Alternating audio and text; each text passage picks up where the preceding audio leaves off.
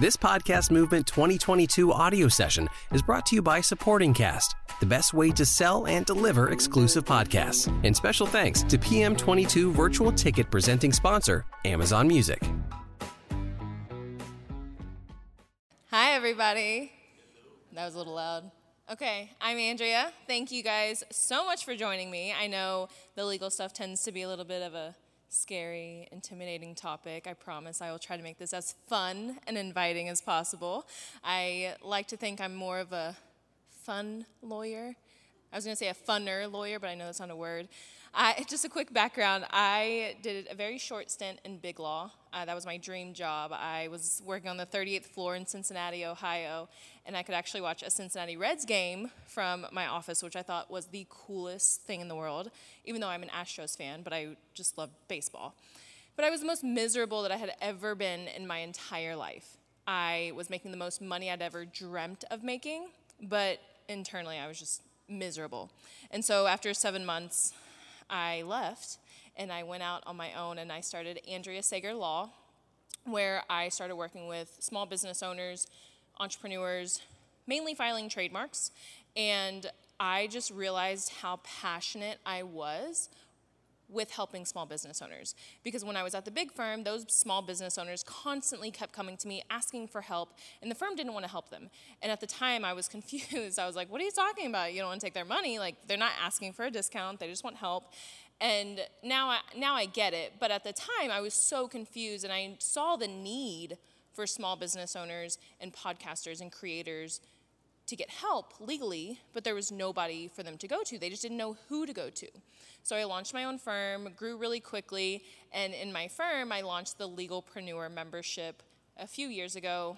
Then last year, we actually transitioned out of the law firm to Legalpreneur, the company, which is what's there on the site, the screen, thelegalpreneur.com. So, what I want to cover with you is the three steps it takes to legally protect your podcast. And this is by far the, th- the three big foundations for any podcaster, creator, entrepreneur, no matter what you do. These are the three foundations that you need to cover in your podcast. And whether you realize it or not, it is a business.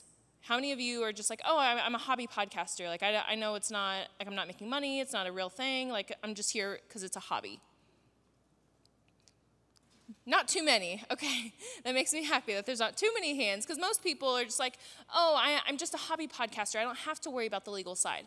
Well, especially when it comes to intellectual property, the moment you publish a podcast, your risk level is much higher because you're publishing intellectual property. Whether you realize it or not, you've, you have already created intellectual property and hopefully not infringed on any intellectual property. But so the three that we're going to cover are entities, contracts, and intellectual property. And I'm going to save time for Q&A, so don't worry, I will have plenty of time for questions. So entities, this is how you legally operate your business. Whether you're making money or not, you need to have a legal entity. And most if you have not filed an entity, any paperwork with your state, your Secretary of State's office, you're most likely a sole proprietor. You do not want to be a sole proprietor. It is perfectly legal to operate as a sole proprietor. However, your risk level is very high. So when you are any type of creator, podcaster, entrepreneur, you want to lower your risk level as much as possible. And what I mean by that, so your risk level's up here. Every protection that you're putting in place, you're lowering your risk level. And every protection that you're putting in place, you're also building a wall. You're laying down bricks every time you lay down some protection, and eventually you want to have a wall so high that nobody can infringe on it. Nobody can sue you. Nobody can take anything from you. That's the goal. So, all these things, it's legally okay to do and operate without them. But just know that your risk level is going to be much higher. So, entities is how you legally operate. My suggestion and this is just a general note, this is not legal advice. You should chat one on one with an attorney if you have specific questions. But I think, as a general note, you need to be an LLC. This is a limited liability company, and this separates you from your business. When you're a sole proprietor, you and your business are one and the same. There's no separation.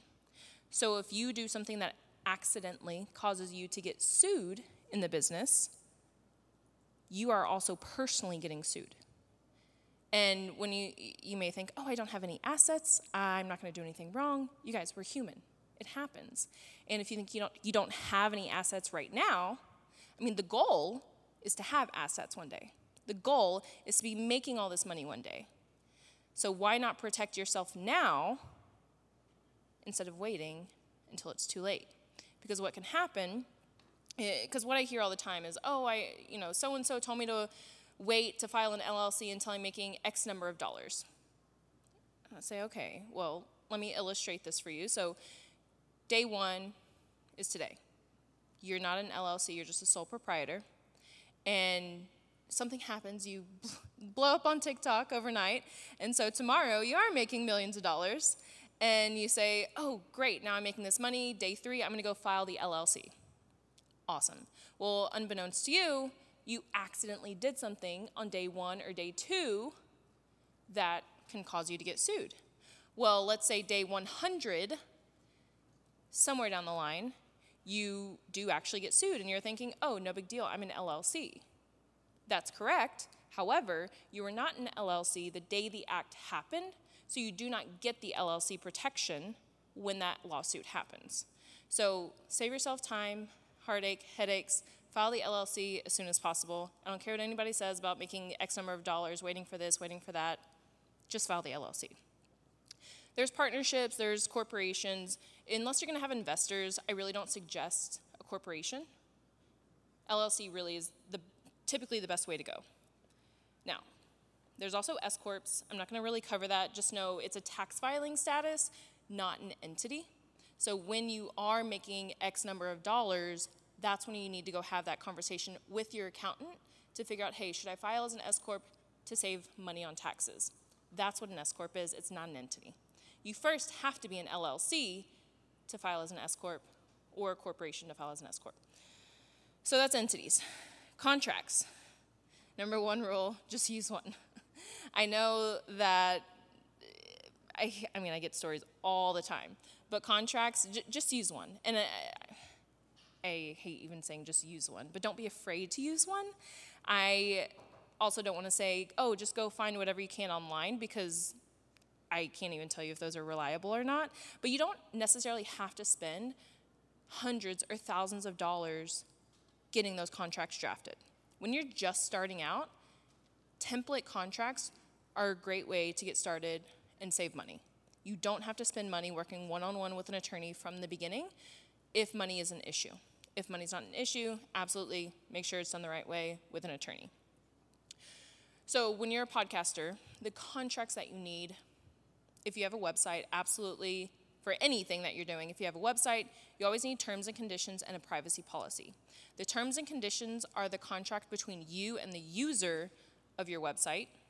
The privacy policy covers how much personal information are you collecting from users, how are you using it? How are you storing it? How long are you storing it? What are you doing with it later on? All the private information. That's in the privacy policy. Then, as a podcaster, if you have a co host, 100% you absolutely need a co host agreement. Who owns the podcast? Is it, did y'all create an entity? Does the entity own the podcast, or does one creator own the podcast? Who's going to be doing this, who's going to be doing social media, who's going to be doing that. There's so many things that need to go in a co-host agreement, which also goes to say if you have a partner of any type in any business, always spend the money to have an attorney drafted partnership agreement. When you file an LLC, typically you want to have a single member operating agreement if you're the sole owner, but if there's more than one owner to the entity, always hands down spend money on an attorney to draft the partnership agreement because at the beginning is when things are gravy, friendly, things are great, and that's when you want to have it drafted because down the road, when things are not great, trust me, I've seen it all. Just go get it done. Co host agreement, a guest consent if you have guests. Now, this is a big one. I hear people all the time, oh, yeah, absolutely send a guest consent. Or, no way, I've never used one. I've had a podcast for 10 years. I I've been on a lot of podcasts. I'm not going to sit there and read a guest consent agreement every single time I'm on a podcast. However, hopefully you have a booking software. In the booking software, there's a typically a description or something to put your own text. You want to have the essential terms in that description. Because most likely, your guests are not going to sit and read an agreement every single time they come on your podcast. If that's the case, no big deal. You just want to make sure that the essential terms are there where the booking software is, and you can just put, hey, by booking a time to be on the podcast, you're agreeing to these terms of the podcast. That's all you need. Co host agreement, guest consent, if you are working with a network. If you are negotiating anything with a network, obviously there's going to be a contract. And yes, this is something that can be done on your own, it can be DIYed. However, I highly, highly suggest working with an attorney or somebody that can make sure that you're not losing the rights to your podcast, you're getting the best deal for yourself. When it comes to networks, it's just like record labels they want to get everything they can from you. And when you're in the nicest way possible, not a sophisticated business owner, because you're brand new to this, you just blew up and you weren't expecting it, I get it. And you're so excited because these networks are coming to you because they're like, oh, we can promise you this, promise you that. The attorneys have seen it. We've seen it all. So I highly, highly suggest not signing any network agreement without first consulting with an attorney. And there's tons of other contracts in there, but rule number one just don't be afraid to use one. Contracts, intellectual property. This is everybody's favorite, especially when it comes to podcasting. So, intellectual property is patents, trademarks, and copyrights. I'm not going to cover patents. Patents are a whole nother ballgame, and you have to have you have to take the patent bar and just trust me, you don't want to ask me about patents. But I can cover copyrights and trademarks. That's my jam. So these are two of the most misused terms amongst entrepreneurs. And the easiest way, the easiest way to know the difference between the two trademarks equal branding, copyrights equal content. Trademarks are things that identify your brand. So, your brand name, your logo, your slogan, your podcast name, a product name, a service name, typically the unique names of things within your business, that's what can be protected with a trademark. Copyrights are your content, your creative work, the things you're cr- consistently creating. So, your blog posts, videos, photos, podcast episodes. The big example that we can use here your podcast name should be protected with a trademark, and each episode is protected with a copyright. With trademarks, you do not have trademark protection federally, so throughout the country, until you have a federal trademark registration. Before that, you may you might have common law rights. They're not they're nothing to hang your hat on. But common law rights can give you priority, which, long story short, don't hang your hat on it, just file a federal trademark application. And right now, the federal trademark application process is taking about 12 months. So, not that you have to wait that long to use the name, but you want to get that process started as soon as possible because it's a shit show. Can I cuss? Am I allowed to? Eh? Okay, great it's a shit show with the trademark office. I can't believe I waited this, it's been this long that I haven't cussed. This is great. Kayla, Kayla's my operations manager. She's like, oh, thank you, you haven't cussed in so long. so, the trademark office, they are way behind. Ever since COVID happened, and it's not the fact that the trademark office shut down, there's just been that many more trademark applications since COVID hit because everybody was laid off and they're like, oh, I'm finally going to go all in with that thing I've been wanting to go all in with. So they filed the trademark application. So get your applications in because it's going to take a year. But before, you want to make sure you do a thorough trademark search. And this search is much more than just, oh, I did a quick Google search. Trademarks, it's not just the same exact name that can be trademark infringement. It's anything similar enough to where consumers are likely to be confused. So if there's a name that is similar and they're selling similar goods or services, that's probably trademark infringement. So my law firm used to be Andrea Sager Law. If there's an Andrea Sager Legal, trademark infringement. The Andrea Sager Law Firm, trademark infringement. Andrew Seeger, Sager, any variation, all of that is trademark infringement as long as it's a law firm.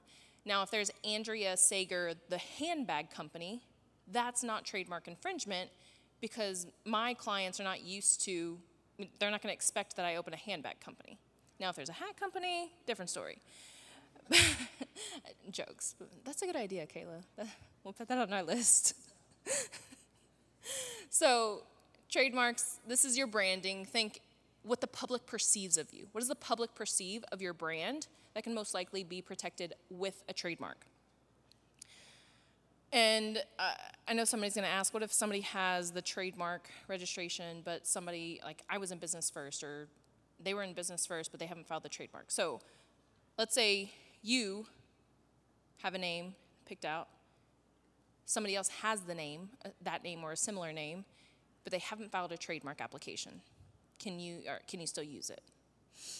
You can, but it's trademark infringement. So you can absolutely file and get the trademark registration. However, because they were in business first, they have priority to the name. And because they have priority to the name, they can file a cancellation proceeding against your trademark. I'm not saying like, hey, that's to happen, but that's the worst case scenario. And normally, what will happen if you do and go and get the trademark and then they come after you, both parties will most likely sign a consent agreement like, hey, we agree to coexist and there's no infringement. That's most likely to happen. However, it is still trademark infringement.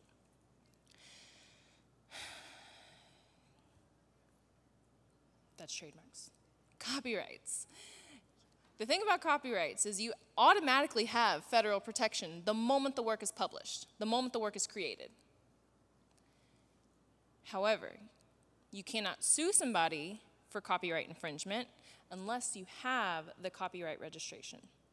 And if you have the copyright registration before somebody infringes, you're eligible for statutory damages long story short, it's an easier way to prove damages in a copyright lawsuit, and they have to pay your attorney fees.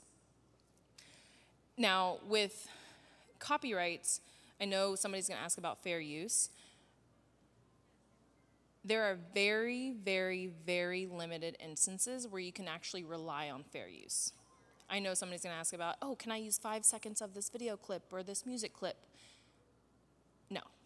The, there's no like, oh, if you only change it up 30, if you change it up 30%, or if you only use five seconds, then it's not infringement. That does, that, that's not fair use. Fair use, there's very limited instances. The only time where it's easier to tell people, hey, this does qualify as fair use, is for reporting purposes. So if your outlet, your podcast, is known as reporting on matters, and you report on a matter and somebody wants to say it's infringement, you can most likely say, hey, this is fair use. However, if you do not normally have a podcast that's about reporting, news reporting, and you infringe on somebody somebody's content and you want to say, "Oh, I was just reporting on it." No, you can't just like have one episode about reporting and say your podcast is reporting. So, fair use, that's one thing that I can't sit up here and say, like, oh, this falls under fair use, that falls under fair use. That is something that's very, very subjective, but I will say, hey, this actually is very, very hard to qualify for fair use. Um, there's very, very limited instances where it actually qualifies. The application process is pretty straightforward. However, it takes anywhere from two to seven months. No indication in between. Like, why does it take longer or shorter? I don't know. Like, nobody knows. Um, for copyright infringement, it's a matter of is it substantially similar? Great, we know exactly, like, substantially similar. Cool, that's infringement. What does it mean to be substantially similar?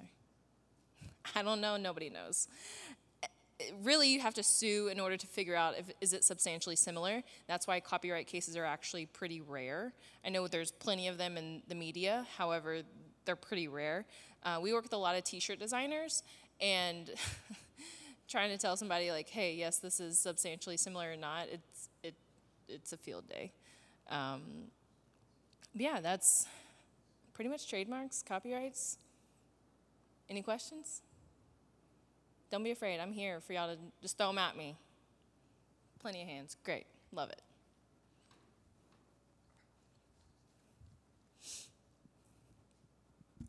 Uh, what about if it, maybe in a book when you quote somebody like a, a line from a movie or um, a line, a, a, a sentence from somebody else's book? Yeah, so great question. The Copyright Office says short quotes cannot be protected by anything. If it is enough to where it doesn't qualify as a short quote, that can be copyright infringement. Normally, though, books, they are grateful to be quoted in there. So, a lot of times, if you ask for permission, they will give you a license, which is just permission. You just need a license, so permission to publish it in the book. So, if it's like just a short quote from the book, normally that's fine and it's not copyright infringement. But if it's a lot longer, then that could be copyright infringement. But it's also a matter of how are you using it in the book? Are you comparing it to something else? Or is it just a matter of, hey, I'm just putting this in there because I like how it sounds here in the book? Okay. So it, it just depends on how you're using it in the book. And what if uh, you're quoting something where someone's interviewed on TV and they said something like one sentence, but they said something really stupid? it depends where you're using it, how you're using it. Yeah, I mean, but you're trying to make fun of them. Right. So I mean that that could fall under parody. Yeah. Well, you, yeah. I'm not. Par- it would not be. Par- I don't know if it'd be parody. They just said something that was ridiculous, and you're quoting them. I mean, I don't. Is and it like in the book? A, like if if someone said something absolutely absurd or like Captain Obvious quote quote, and then in your book you just quoted that one sentence. Yeah, if it's one sentence, then it's probably not Okay. protected with the copyright anyway. Okay, thanks. You're welcome. For uh, registering the copyright, is that something you have to do for each episode? So I it depends how it is published. If they're non-downloadable, then you can publish them all you can publish a group of them that are non-downloadable. If they're downloadable, then you probably do have to submit each one individually.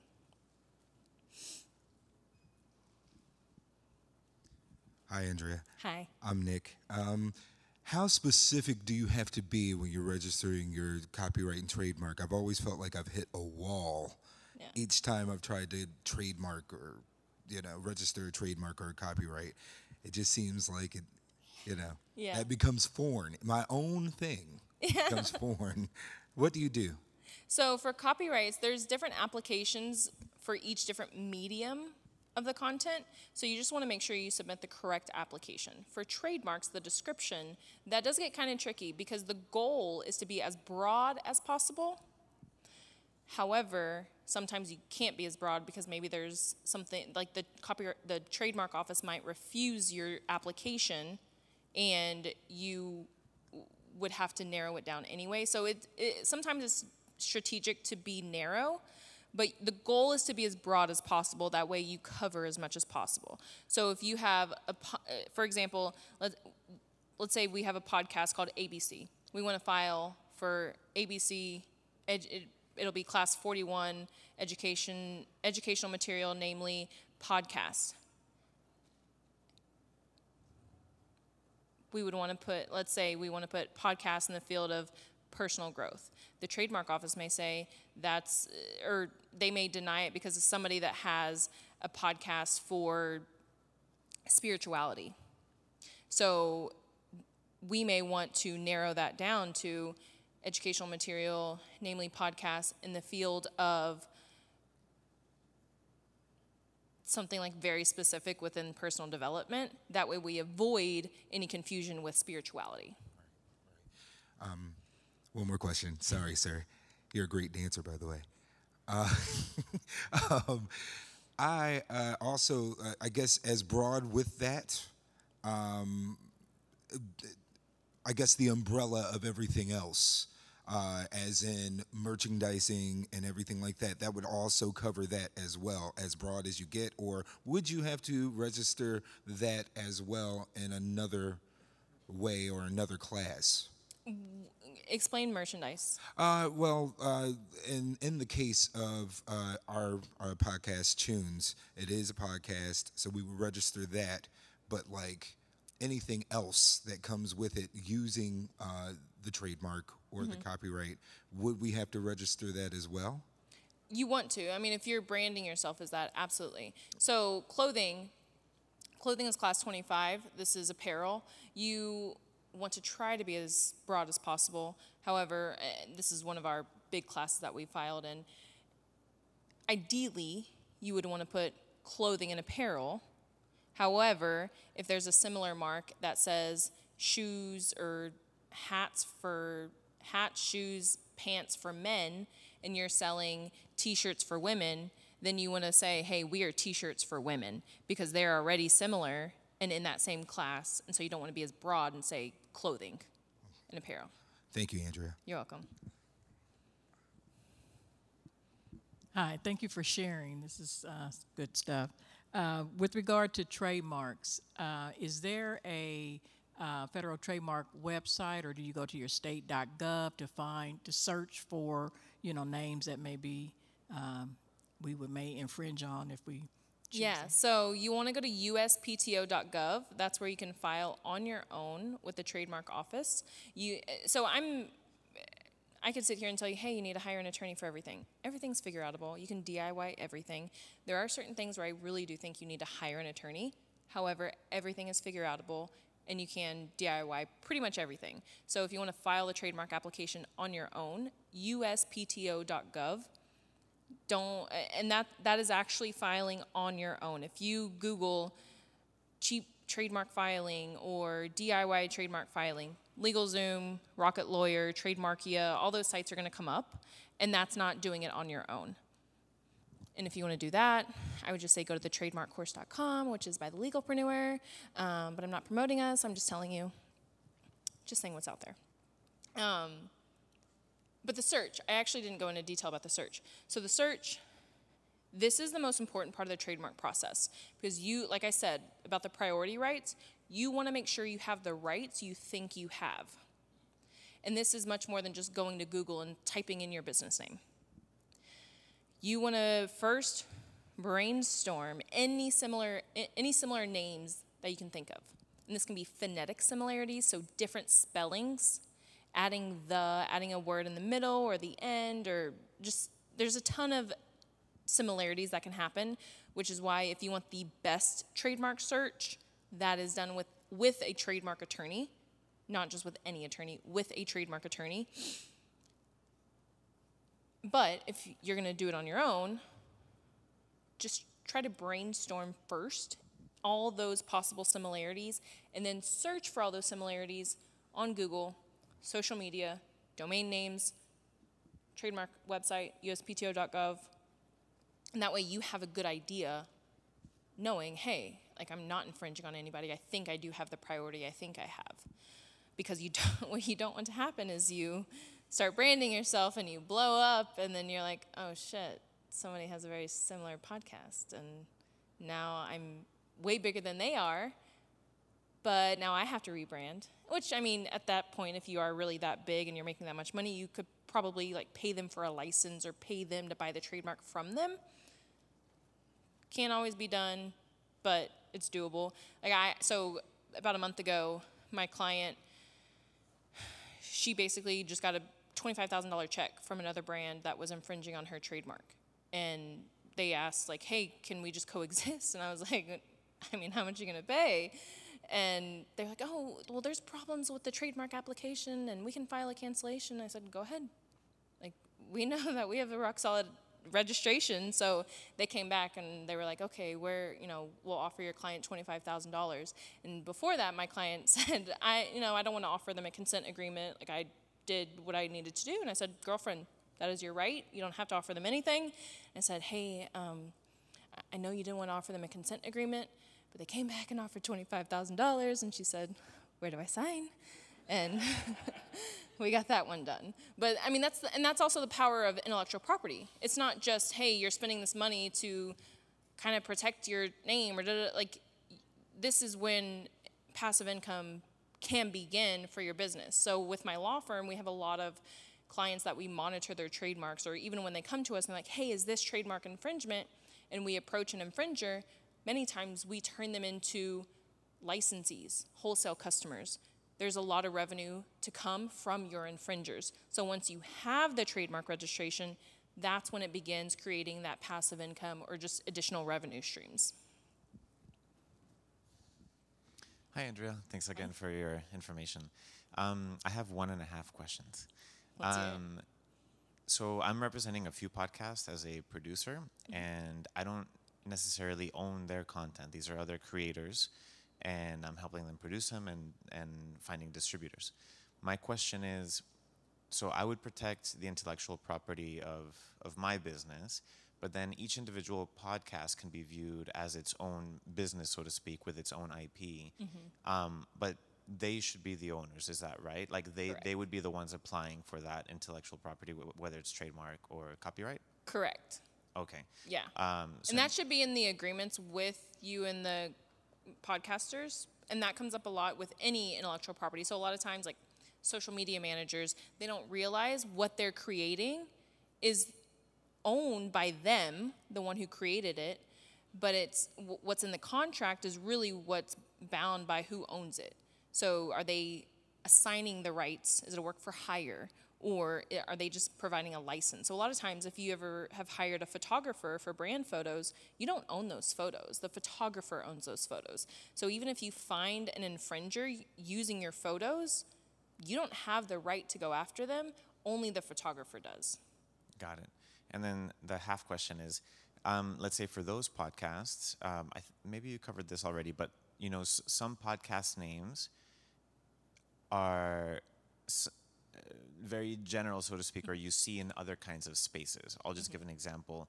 You know, there's a podcast called How I Built This. You know, what if you launch a podcast called How to Build Things? I don't know, I'm just making something up. But um, would that be something then that cannot be uh, protected because there's already a podcast with a maybe too similar of a name? Yeah, exactly. Got and, it. it, and it'll depend on how. Um, how aggressive they are defending their trademark rights. Okay. Because some some brands just don't care. Some brands are just like, eh, whatever. And then some brands. So we work with a lot of people in the fashion industry, and they like to think they can use a Louis Vuitton bag and cut it up and create a new product. And I'm like, that's trademark infringement. But it's okay. You can pay me when you get the cease and desist letter. And if the and if it's something that is similar but not a podcast, for example, but a, a TV show or a book, let's say in the media world, but not podcast, even then it's a little borderline. Yeah, it just it, it, depends. Like they could yeah. make the argument. You could also make the argument like, hey, that's not reasonable that consumers are going to get this confused. Mm-hmm. Got it. All right. Thanks.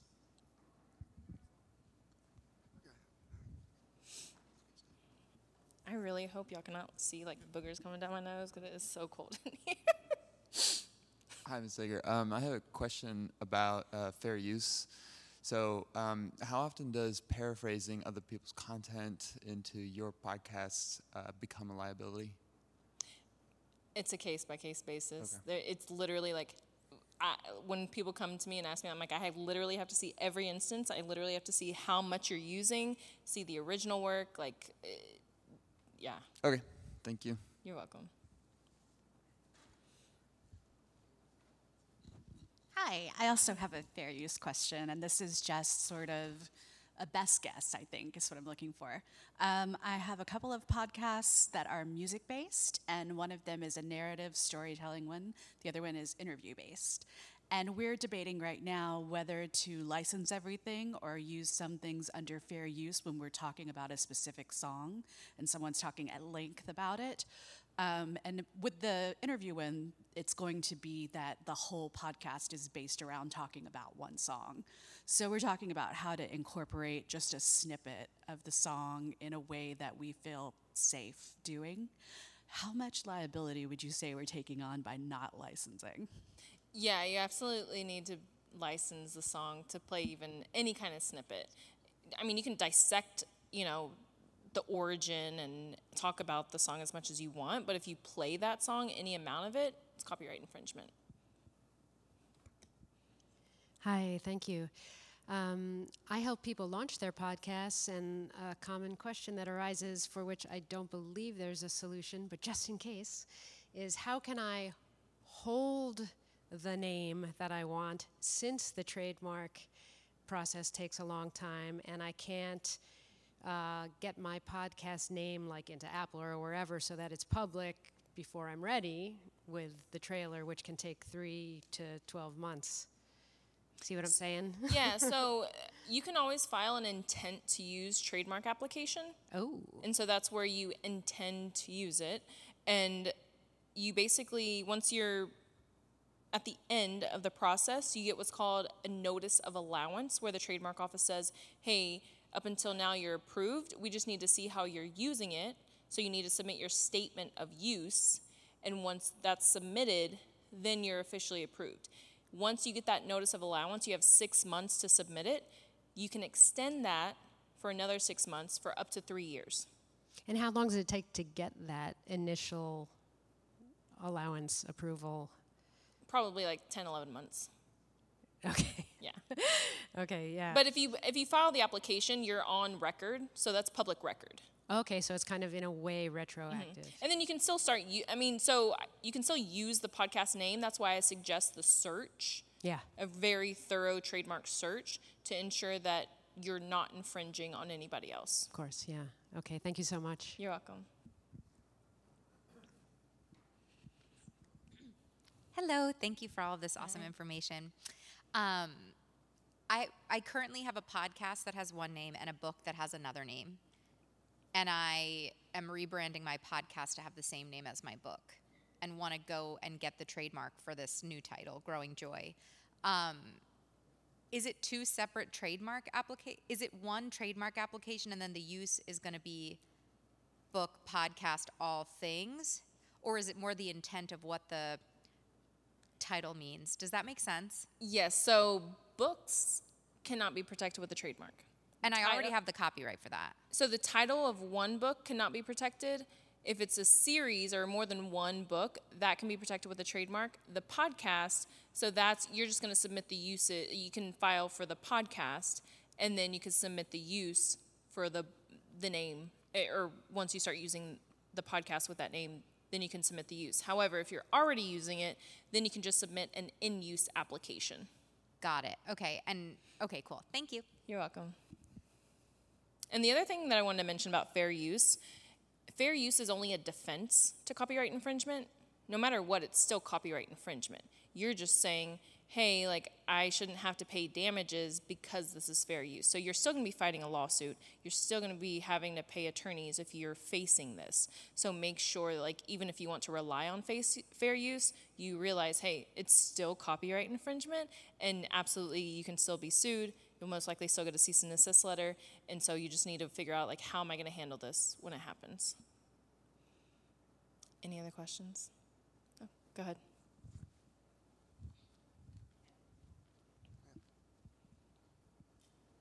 Can I ask a non trademark copyright question? Absolutely. Okay. This podcast that I always listen to talks about umbrella insurance mm-hmm. with their guests. What does that mean? And do we need it? Absolutely. So, not necessarily legal protection, but insurance is absolutely a necessity for any business, any podcast. And especially if you're a podcaster, insurance can cover you for intellectual property infringement. So, if you accidentally do something and they want to sue you for it, the insurance is going to pay for your defense. And they'll pay any, da- uh, I mean, I'm not going to say any damages, but basically you want to have insurance to make sure that if anything happens, not even if it's intellectual property infringement. So a lot of online businesses, they're like, oh, I don't need insurance. I'm not, like, nobody's going to trip and fall in my store. But what about if you post a photo that doesn't belong to you? What if you accidentally infringe on somebody else's copyright and you didn't even know? What if you eh, are infringing on somebody's trademark that you thought you had the rights to? All these things can happen. We're human. We're not perfect, but I mean, you can still face a lawsuit for it. So the insurance, that's what that's what'll cover you. So CGL, commercial general liability insurance. There's a, a number of different policies that you may need. Um, I work really closely with Nationwide Insurance. They are amazing with small business owners. There is a, um, a coverage tool. So basically, I, I. I did not put my Instagram up here, but Andrea Sager Law. There's a or at the Legalpreneur go to the link in my bio, and there's the nationwide tool and they tell like you tell them about their business your business and they'll basically tell you like hey we suggest this type of insurance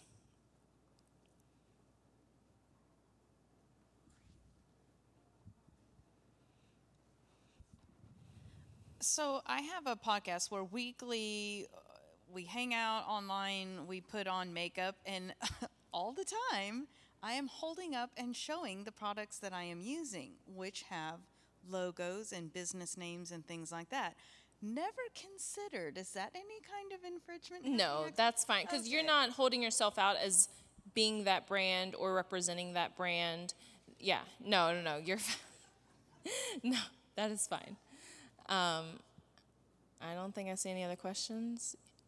Thank y'all so much for sitting in this icy tundra with me for the past 45 minutes. And if you love conferences, we do have our event Dream Bigger, which is October 5th through the 7th in Phoenix, Arizona. We have some amazing speakers. This is all things business and personal growth, because I know in order to be at your highest level in business, you also have to be at your highest level personally. So we have amazing speakers. Alli Webb from Drybar. We have Danielle Canty from Boss Babe. Chris Harder, he's an entrepreneur and investor, philanthropist. Uh, Wayne Purnell, Pollyanna Reed. I so many amazing speakers. So if y'all are interested, we have a giveaway and you can also buy a ticket. So thank you guys so much.